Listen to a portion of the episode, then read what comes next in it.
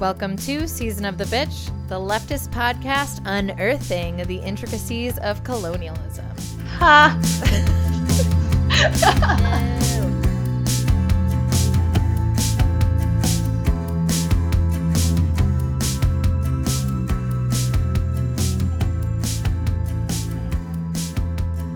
Today we have Laura Lindsay. And Hope. And Yay. I just wanted to thanks for being on. Thanks to everyone for being so patient last week and supporting our May Day week off. To be honest, I really needed it and I'm feeling really rejuvenated after that time off. Good. Yeah, and we also want to model what we preach, which means prioritizing self care and compassion with each other and not overworking ourselves. That's true. That's true. So we usually mention this at the end of the episode, but I just want to let y'all know that we have some really amazing merch on the website, seasonofthebee.com. It's a really some amazing designs by uh, this amazing woman in the DSA, Colleen Ting, and also Darby. I'm forgetting her last name. Also in the DSA, but just like rad socialist women making art, and you should go check it out because some of it's gonna run out, but also some of it we just want you to have. And if you have merch, can you just just for fun take a picture of yourself wearing that merch and just tag us and be like, "Hey, season of the bitch, I got this merch right here." And we'll be like, "Nice." A retweet. Exactly. exactly. Okay, so today we're talking about food sovereignty. We were originally going to combine like food justice and food sovereignty, but they're really quite different issues. And so we're going to do a food justice episode sometime in the near future. But I want to first recognize that we are white women talking about an issue that primarily affects indigenous communities. And we know that we cannot fully feel the pain that Indigenous folks feel about these issues, but we will do our absolute best to give this issue justice. Absolutely. Our goal is always to try and signal boost on topics like this. And I think we would also love to continue this conversation in future episodes. So if anyone listening would like to be a guest or knows someone who should be, just get at us and we'll get that going. Totally. Um, so, first, what is food sovereignty? There's a lot of different ways to think about this, and there's a lot of defi- different definitions out there. So, I think it would be helpful to break this down a little bit. Hopefully, y'all know what the word sovereignty means, and if you don't, that's totally fine. Sovereignty is mostly used in the context of international relations. We don't invade another sovereign nation because it isn't within our rights as a separate sovereign nation. Obviously, LOL, because that's not how the US fucking works, and we're a bunch of fucked up imperialist dicks. Um, so let's use it in a sentence, shall we? the United States failed to respect the laws of sovereignty when it bombed Syria. The United States didn't re- recognize the sovereign rights of Latin American countries all throughout the 20th century when we militaristically disposed of their democratically elected socialist leaders, etc., etc., etc. Great example So much, sentences. etc. Thank you. Thank you so much.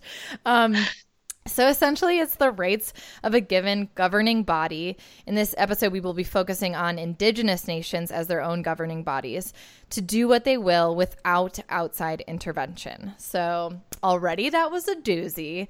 Let's add the food piece to it. so, food sovereignty is the right of peoples, communities, and countries to define their own agricultural, labor, fishing, food, and land policies, which are ecologically, socially, economically, and culturally appropriate to their unique circumstances.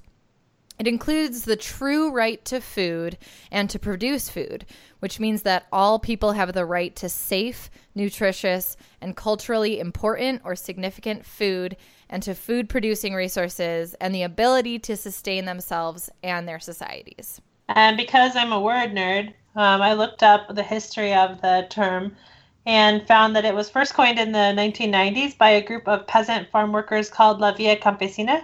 And their website notes that the concept of this concept was developed by the group and brought to the public debate during the World Food Summit in 1996.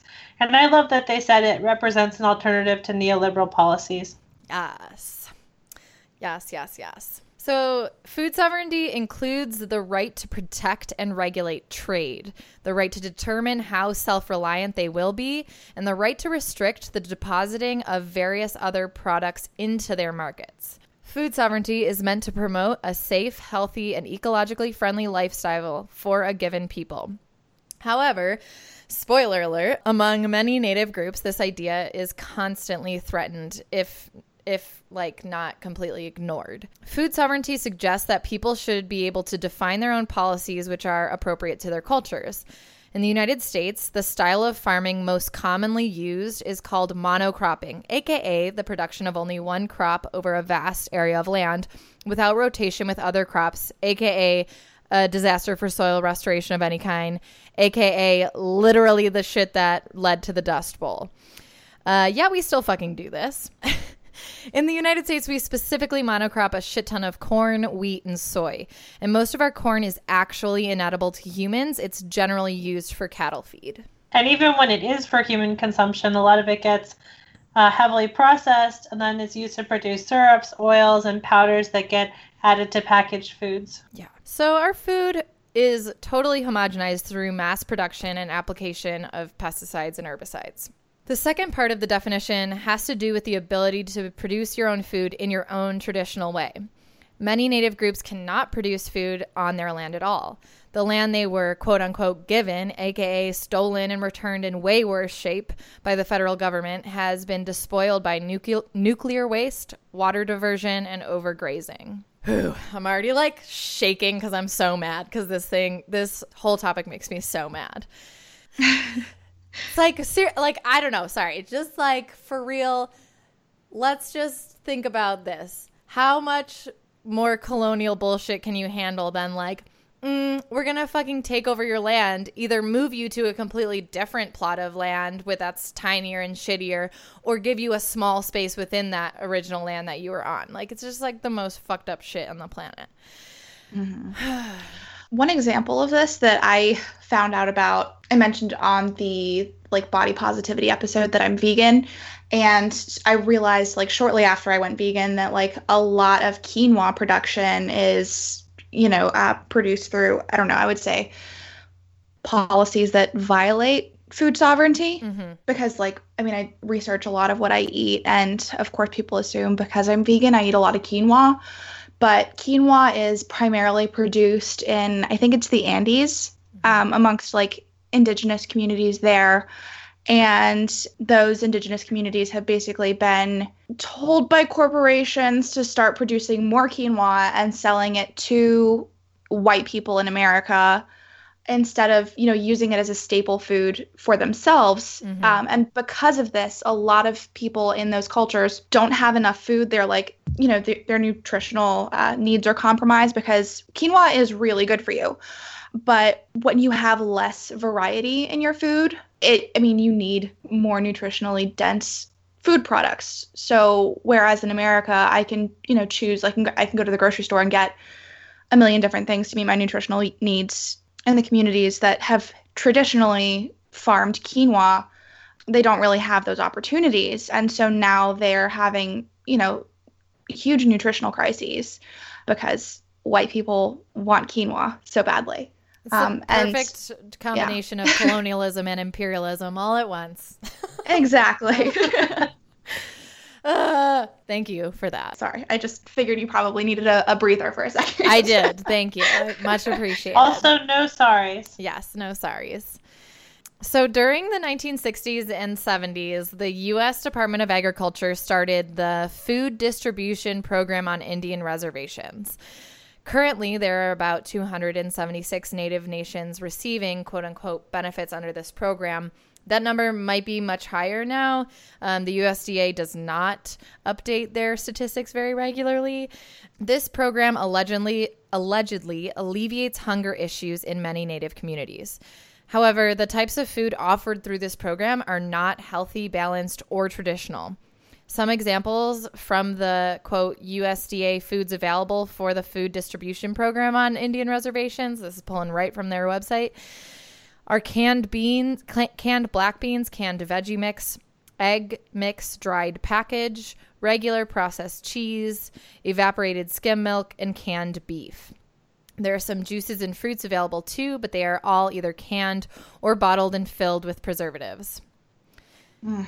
So, the types of food given through this program, also known as commodity food, have had really dangerous implications for many indigenous nations. The most ob- obvious negative effect that commodity foods have had on these communities is and continue to have on these communities is type 2 diabetes. We know that this is an issue specific to the United States because of the pre- prevalence of type 2 diabetes and obesity within the Pima Nation within the borders of Mexico are much lower than those in the United States. The Pima are located in the U.S. Southwest, and their territory eh, like spans across the U.S. Mexico border. This c- suggests that the diabetes many, many indigenous communities are facing is actually due to environmental and societal factors instead of genetic factors. A study done by the American Society for Clinical Nutrition said that the increased relative abundance of high fat foods is directly linked to the increased levels of obesity and type 2 diabetes in Native Americans. So I have to say here that there's been a lot of pressure by sugar and grain industries to blame fat for health issues like this. So the studies are biased. And it seems more likely that actually fat isn't the problem, but we go back to blaming processed foods where there's mm. lots of sugar, preservatives, refined carbohydrates stripped of nutrients.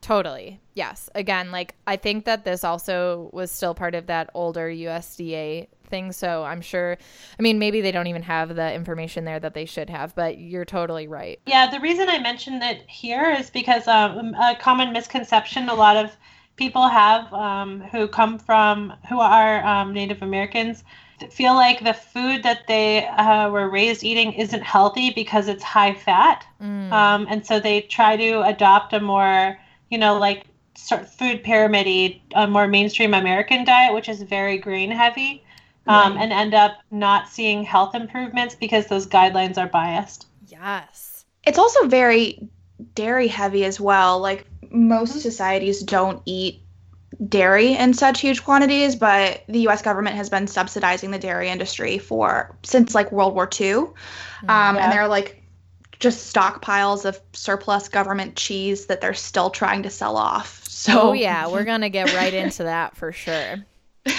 um so this f- like commoditized food combined with the inability for indigenous folks to participate in their traditional economy which is often things that have been passed down over centuries that leads to a lot of inactivity among uh, many native societies. The limited economic access to meaningful work and the small, shitty pieces of land that they were quote unquote given, the shitty food that they are supplied, it all not only leads to type 2 diabetes, but also heightens the amount of alcoholism and depression among this demographic to the point that the levels of alcoholism among native peoples, especially in, I forget exactly the age group among young men, I think it's like in the low 20s, is extremely high, like one of the highest in, in the entire United States. So let's get into some actual examples of what we're talking about here.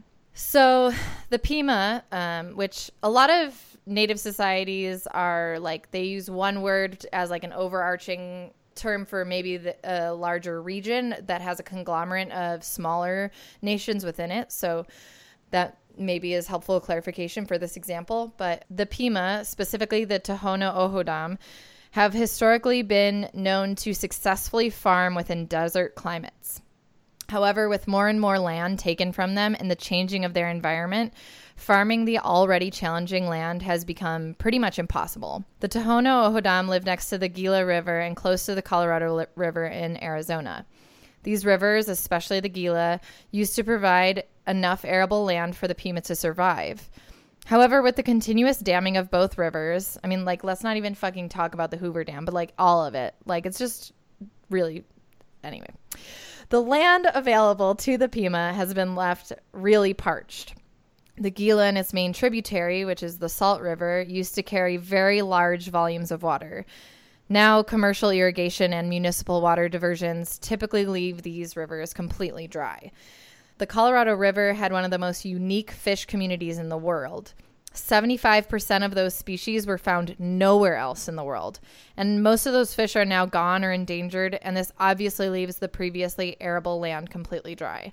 There have been campaigns recently to redirect the dammed water to the Colorado River for this reason, but I don't have the most I don't know where what the state of that campaign is at the moment, but I know there are efforts to engage with that. So if you are in the Southwest, maybe you can jump in and help out with that. The inability of the Pima to farm the land made them eligible for the USDA commodity food program. These foods, as I said before, are, are extremely unhealthy for most people. The native groups that consume the commodity foods are generally consuming large amounts of dairy. Several health journals document the high likelihood that native people are completely lactose intolerant. So the foods that the USDA is providing to the Native Americans are not only unhealthy, but also extremely difficult to digest properly. So that food combined with the inability to physically work the land leaves the Pima with the highest frequency of type 2 diabetes in North and South America. Mm. According to the Pan American Health Organization, 51.4% of Pima adults have type 2 diabetes. And this is a, an old statistic, so it's likely higher. It's about it's about 5 years old.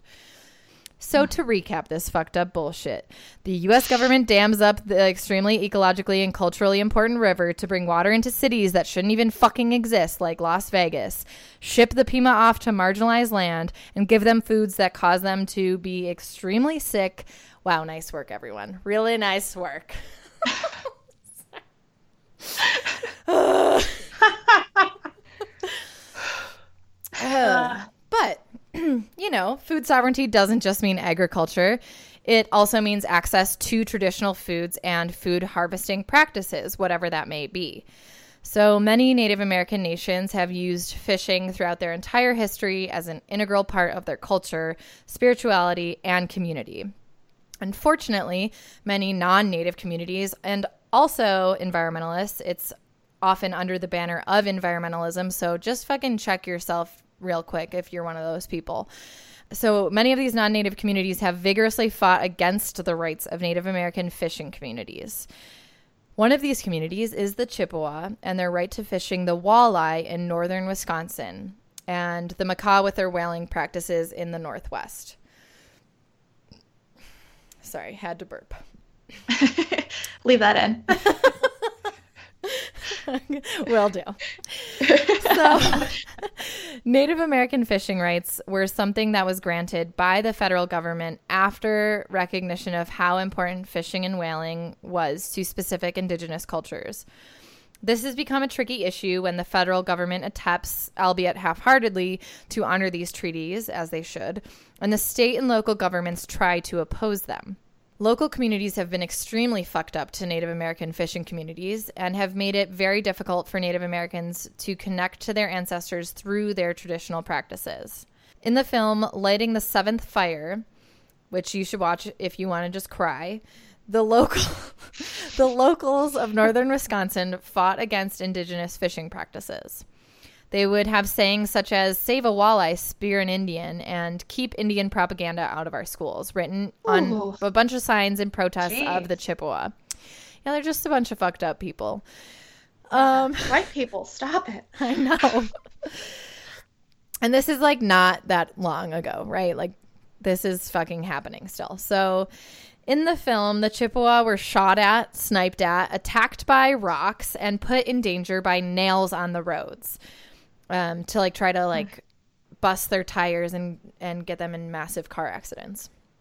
Jesus. Um, when the men would go out to spear the walleye, the women, children, and elderly would be attacked on shore because when they would do this, it would be an entire ceremony. And so generally, the entire community would come out for it. And so the people who weren't actually out there spearing the walleye would be attacked on the shore, like physically and verbally attacked. This indigenous community put themselves at risk over and over again to continue to practice their traditional rights as people, but the local community just continued to be really aggressive and fucked up about this. So that's in northern Wisconsin. The Makah had very similar reactions to their whaling practices in the Northwest. Environmentalists would protest the killing of the gray whale in a similar fashion to the local community of northern Wisconsin. I I just want to recognize here that killing a whale sounds really really intense, but just hear me out on all this stuff that I'm going to get to. And side note, if you're an environmentalist who doesn't take into account indigenous cultural practices, I don't feel like you're actually an environmentalist. Sorry, not sorry. So, for example, the Chippewa have never come close to harvesting even half of the fishing population, which is not even something that gets taken into account with like Boston fishing communities or like other uh, colonial fishing communities. The tourism fall off is due to the local community overfishing the walleye, as well as the population decline due to development, pollution, habitat loss, and erosion. The Chippewa community does not contribute to the habitat loss of the walleye like the white community. The decline in walleye population that this local community created for themselves cannot be blamed on the Chippewa. Similarly, the Makah community is extremely environmentally conscientious. When the gray whale was on the endangered list, they stopped whaling for over 70 years. They are allowed to take 20 whales over a five year period through their international treaties, and they don't ever take that much. Sometimes they take as few as one whale per year. The Makah only take what they need. They are always selective in which whales they choose. They don't kill pregnant whales or anything like that. The local community affects the whale population way more through their use of boating and cruising throughout the ocean. So the communities that are protesting the Makah whaling aren't even looking at the other major contributors to whale population loss, including Japanese consumer consumerism associated with whaling, the tourism industry, aka whale tours, and the plastics industry. Like, if you don't think the fucking plastics industry is killing whales, like, I just don't fucking know. Okay. The Makah have a sacred bond. you just got really like Midwestern mad there. You're like, I just don't know. I just don't know. I feel like Buffalo is the Midwest of New York State, so I feel like that's totally fine. I think that's true. I think it's really significant that I mean I think that the reason that white people are much more aggressive to native people who practice like whaling and hunting ceremonies um, is that like when white people do even more damage, it's done so indirectly. Mm. And it's much more personal when Native communities do it. I mean, they do way less, but because it is direct, it's it's really easy to look at that and say like that's the problem. They're actively, you know, hurting this one weird fish population or they're actively killing whales when like just by, you know, using a straw every time you go out to eat, you are also contributing to killing whales. And I think racism is totally part of it too. Oh, totally. Yeah, absolutely. I don't discount that at all. I just, I don't know. I think that, yeah, white people are just much more willing to ugh, look at, I think the fewer inferential steps people have to make, mm. the easier it is for them to be mad. Totally. Uh, but that's not at all an excuse. No, it's definitely sure. it definitely boils down to racism. yes, and I mean, most indigenous communities would argue, or at least like have argued, that being connected in that way and and doing these things in a very direct way is what keeps them connected to things. Um, mm-hmm. And even a lot of hunters, no matter what their background, talk about this pretty regularly too. Is when you are doing something like using the whole animal, whether it's a deer you're hunting in the Northeast or a gray whale in the Pacific Northwest, that gives you a whole different perspective on what mm-hmm. that animal can do. And a lot of indigenous communities focus on giving giving that animal another purpose through the way that they can use it. And I think that that's like also we we purposefully like shy away from our the way our food is made predominantly our our mm-hmm. yes. eggs and our cheese and our our um, meat products because we don't want to think about it and right. i think when communities make the conscious decision to think about it then they are purposefully making a decision to connect with the world around them. And it changes the dynamics of how you live in the environment and, and how you exist in a society. So it's totally a, like part of you know, we could we could argue that part of the reason that the majority of consumerist white America and I mean or like just generally consumerist America is so easily doing this shit is because they're they're not connected in these same ways. They're not mm-hmm. like actively doing these things that make them come face to face with the reality. Like if you know when the community in the Pacific Northwest saw that the the gray whale was on the endangered species list, they made the decision as a community, even though in their culture it's a sacred bond and connection that they have to the gray whale, that like they made that active decision because they recognized what was happening to this animal that they had a sacred bond with and made the decision as a community to stop.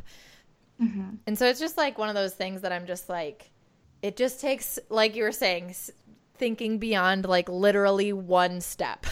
right. I think it is I mean it's so much more respectable when it is that that personal because it's you know, it's not a choice that you're making to consume something. It's it's you know, a much bigger choice to engage in something you know that does does harm something else but in a way that is connected with that thing and with your culture. I think that's much more respectable and much more responsible than just going to the store and buying a pack of hamburger or something. Mm-hmm. When we, we Brandon and I went down to Mexico to visit his family for a quinceañera last year, and his abuelita is like I think she's in her 80s, and we got there and she was like covered in blood, sitting down at a table eating lunch, and she just killed a pig for the party and it was like i thought the process was super interesting and it was really fun to hang out and talk with her and i learned all about how like they have some rituals around how you kill the pig and then the different ways you cut it up and use all the parts of it and the whole family got involved with like making things out of it and it was a really cool thing to be a part of um, and uh, maybe it was me being naive but i was really surprised how my friends here were like horrified by that and not interested in seeing any of my pictures of it what? Um, they're just like, ew, that's like she's a monster. And I was like, are you kidding me? Like, you, what you if you can eat bacon, you should be able to at least watch somebody else break down a pig, you know. Right. But it mm-hmm. speaks to our our disconnectedness from the entire process. Of course, mm-hmm. of course.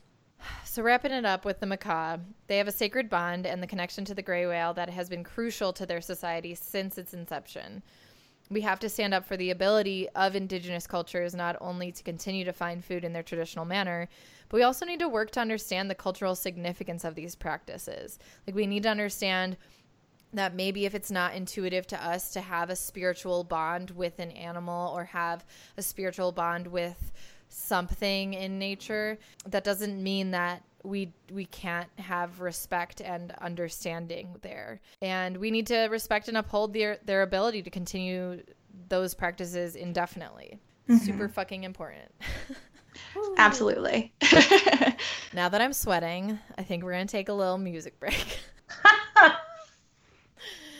And we'll be right back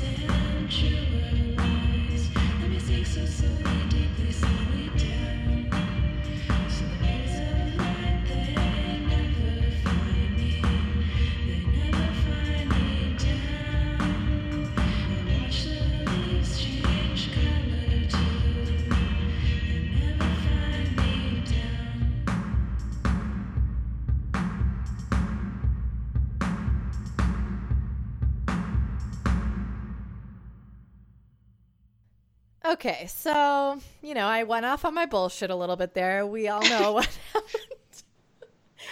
Uh, but let's talk about some success stories and traditional ecological knowledge because, you know, sometimes you got to look at the positive. Even there's there's got to be some stuff out there.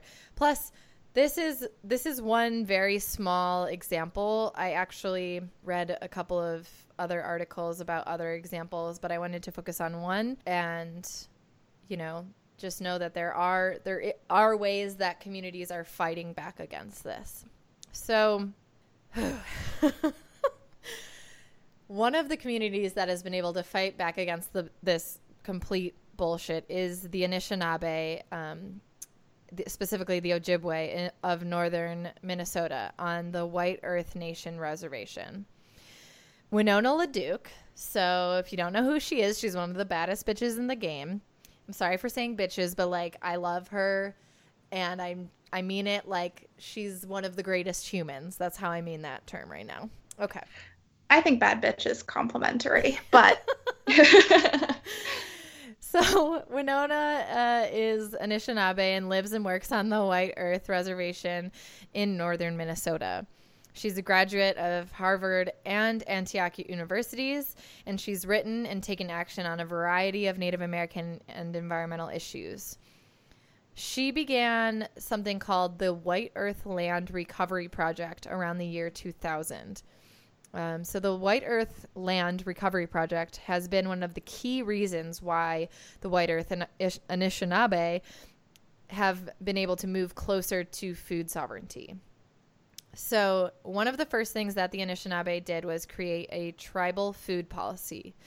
This policy allowed the Anishinaabe to weave their weave these ideals into their con- constitutional rights, which the United States and Canadian governments must respect because their territory does um, go north of the U.S. border.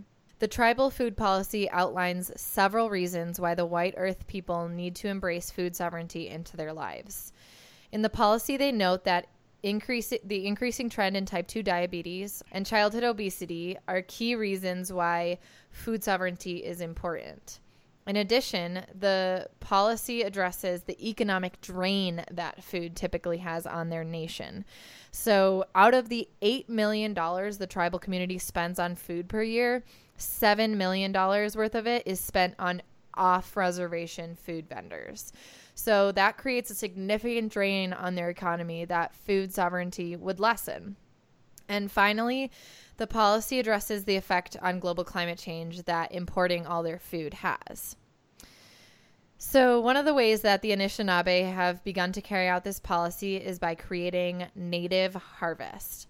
Native Harvest is an online catalog that sells native goods and other food to other native and non native communities.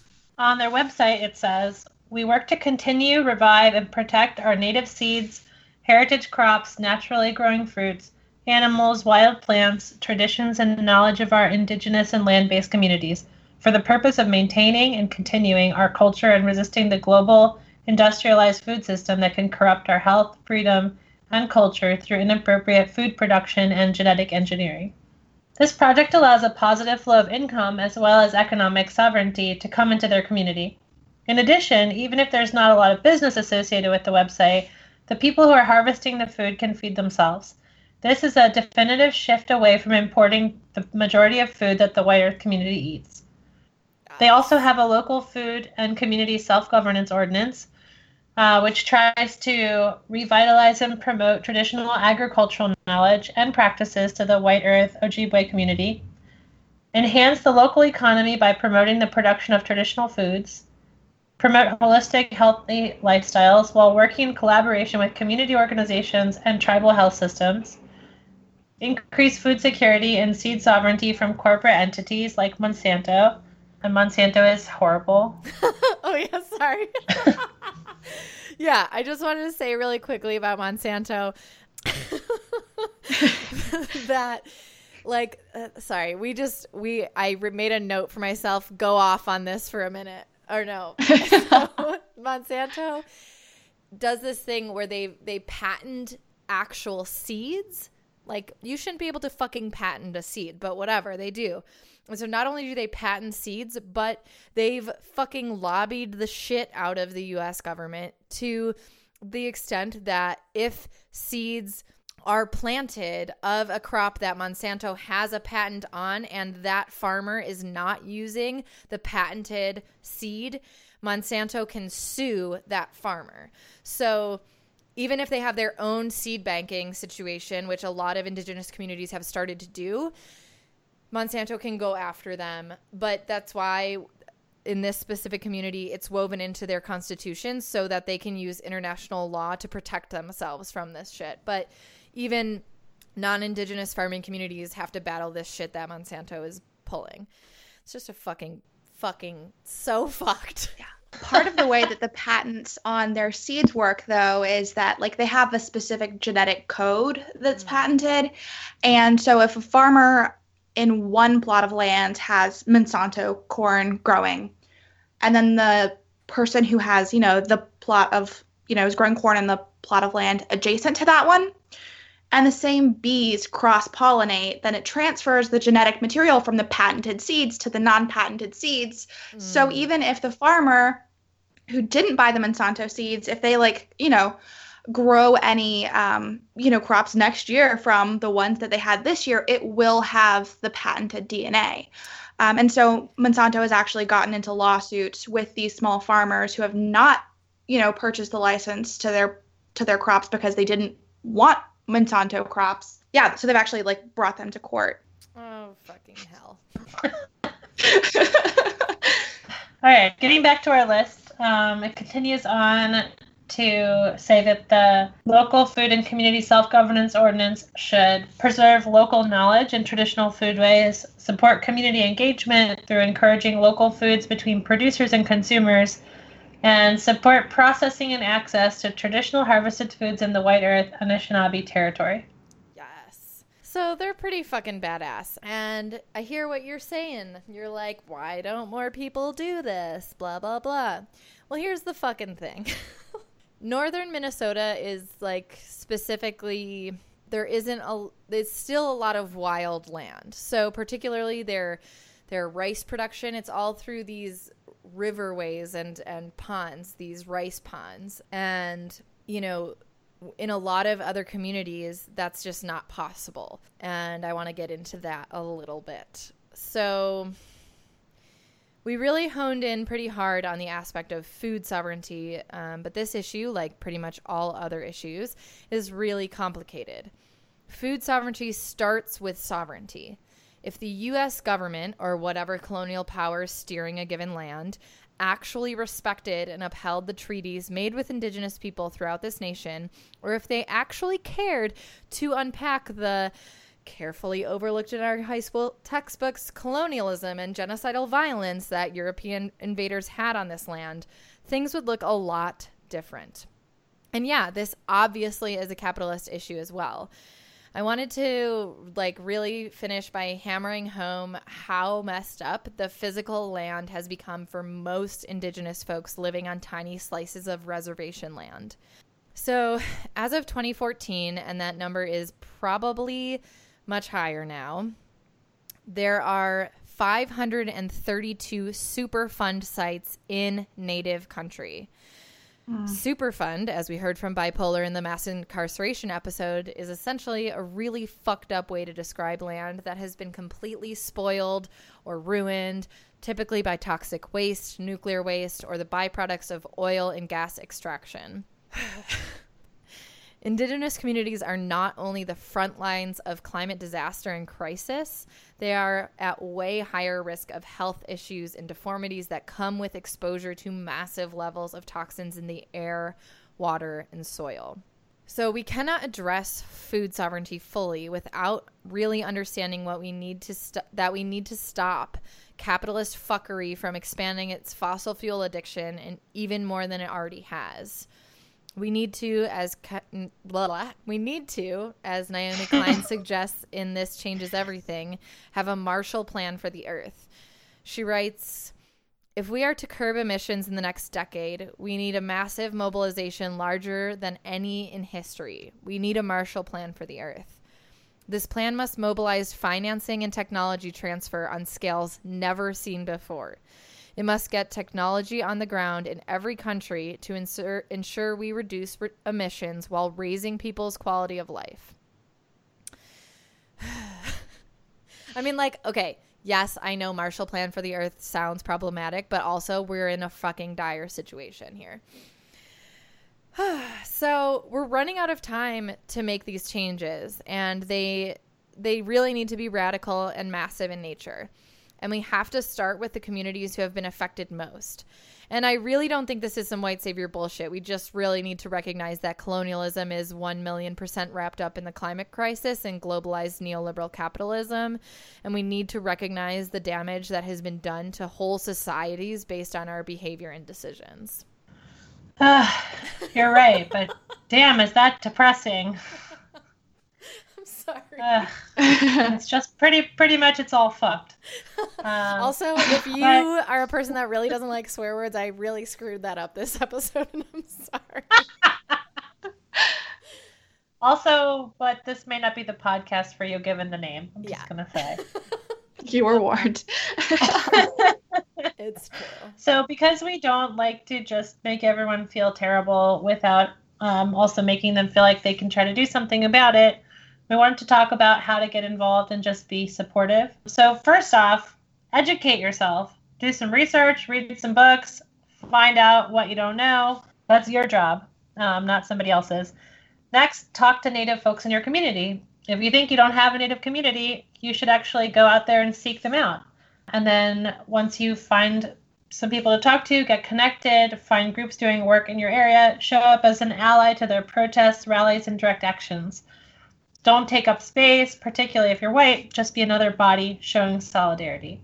You can participate in capitalism in ways that directly benefit Native communities. Of course, we would like for us not to be in a capitalist society, but until the revolution, people still need to make money, and Indigenous communities have a much harder time making money than others. So there's websites like Native Harvest, which we talked about before, where you can purchase native goods. There are often crafts and other things like that that you can find if you go onto a reservation. In areas that have large native communities, little shops are all over the place. So buy direct um, in situations like that. You can also subscribe to newsletters that Native communities in your area put out so you can stay informed on what issues are happening and see if there are ways for you to be supportive there. Also, if you're a person who gives speeches or lectures, I suggest you start your speech by recognizing or honoring the native land which you're presenting from. You hold a lot of power when you speak to a room full of people, and this is a really easy way to alert people to the everyday colonialism still taking place. Yes, mm-hmm. yes, yes, yes. I had a professor at UB that was trying to make this a campus wide law, and hopefully she'll be a guest for us sometime soon to talk about academic colonialism. But she's pretty much hammered this home to me that, like, if you can get up in front of a group of people and not just jump right into whatever you're saying, but take a second and be like, we are on Seneca territory right now, and I need to take a moment and honor that fact like people recognize that and people notice that and it takes it makes them confront the fact that they are participating in colonialism. yeah. It's so powerful. so yeah, there's lots more, right? Of course there's lots more and we we don't know everything and we don't pretend to. So sound off on Twitter at us if you have a question or you don't want to ask publicly, you can always DM us. I know my personal DMs from at Socialist Willow is always open, so feel free to ask for clarification. Again, I'm no expert, but I am really grateful to the group of Cayuga who started me on this path of seeking understanding, particularly in my own colonialism. Um, and I definitely can direct people to some like particularly early reading resources and things like that. Anything else? no, I don't think so. Cool. Well, thanks so much for being on this episode. I feel like I spoke for way too long, so I really appreciate you both being on here because I'm just like, uh, I, I don't want to just be speaking into the void. I've had a good time listening to you, Laura. Me too. Oh, thanks for contributing. Of course. Uh, so, as always, you can reach us on Instagram, Facebook, Twitter, all of those things at Season of the Bee. Get on seasonofthebee.com to check out some different news and and get your merch. Uh, Get your merch. Get your merch. We have real exciting news. We're gonna do a live show in New York City, August 11th. Yes. Ooh, ooh, ooh. So if you're in New York City or around New York City, just like book your flight now. That's fine. Um, for August 11th. um, and we're not sure on the venue quite yet, but as soon as we have the venue, we'll open up tickets. What am I trying to say? We'll open up your way. post to a link get You'll be able to buy tickets Yes. ahead of time. My brain is fried. Uh, We're gonna open up tickets. We're just gonna open them up. open up the tickets, smell them, do what you gotta do. okay. I'm gonna throw them on a bed and roll around in them. Yep, exactly. Just Um, open it all. Just let it all go. yeah, exactly. Rate, review, subscribe on iTunes. Uh, Yeah. Slide us some money on Patreon, and Yeah. slide slide into our DMs. So, If you know know things that we should know. yes. Oh, and if you're a musician, please email us seasonofthebee.com. Oh my God, Jesus Christ. seasonofthebee at gmail.com because we really want to highlight your music if you are a person who is not a cis man. That will be lovely. All right. please email us at dot com. You email us through the void. Send a carrier pigeon with your CD. All gotcha. Floppy disk. Your floppy disk. Send me a fax. I have a fax machine at work. It's no problem. Music can travel that way, right? Yeah, fax the sheet music. People love your music. Your band has all of its music on sheet music, I'm sure. Yes. All right. Well, All right. I love the shit out of you. I love you so much. Thank you. Love you. Good episode. Bye.